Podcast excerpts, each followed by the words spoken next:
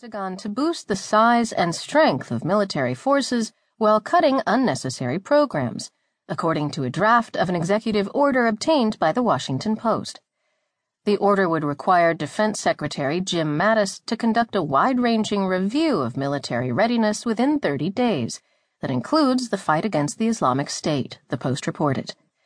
Last week, in his inaugural address, Trump decried the state of U.S. military forces and called during his campaign to bolster them.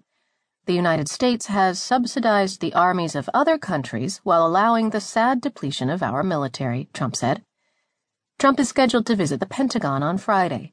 He plans to meet with the Joint Chiefs of Staff and to preside.